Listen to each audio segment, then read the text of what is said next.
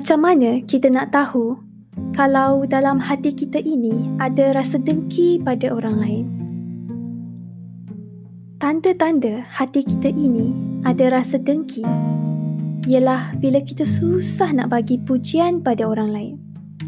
Kita rasa senang tengok orang tu dapat keburukan tapi rasa tak senang tengok orang tu dapat kebaikan. Jadi, apa kata hari ini kita cuba jadi permahati diri sendiri? Ada tak pada sesiapa dalam hidup kita yang kita rasa macam ni? Yang kita rasa berat nak bagi pujian, susah nak rasa gembira bila dia dapat kebaikan. Sebab kadang-kadang kita tak sedar yang kita ada penyakit ini. Jadi kita kena hati-hati. Sebab Rasa dengki ini boleh diibaratkan macam api yang kalau kita tidak padam akan merebak dengan sangat cepat dan hanya akan membuka pintu keburukan untuk kita.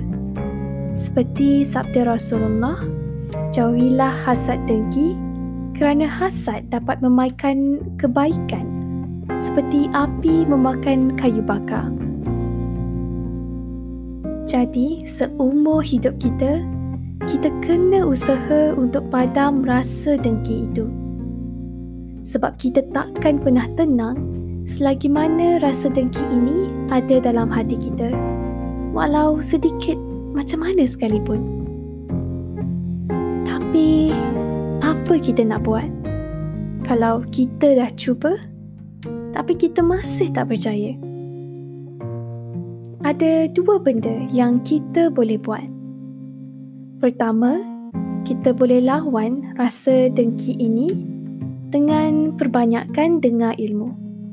Sebab punca utama kita rasa dengki ialah sebab kita kurang faham, kurang ilmu tentang apa tujuan sebenar kita di dunia ini. Yang satu hari nanti kita akan mati. Yang rasa dengki ini hanyalah mendatangkan keburukan semata-mata.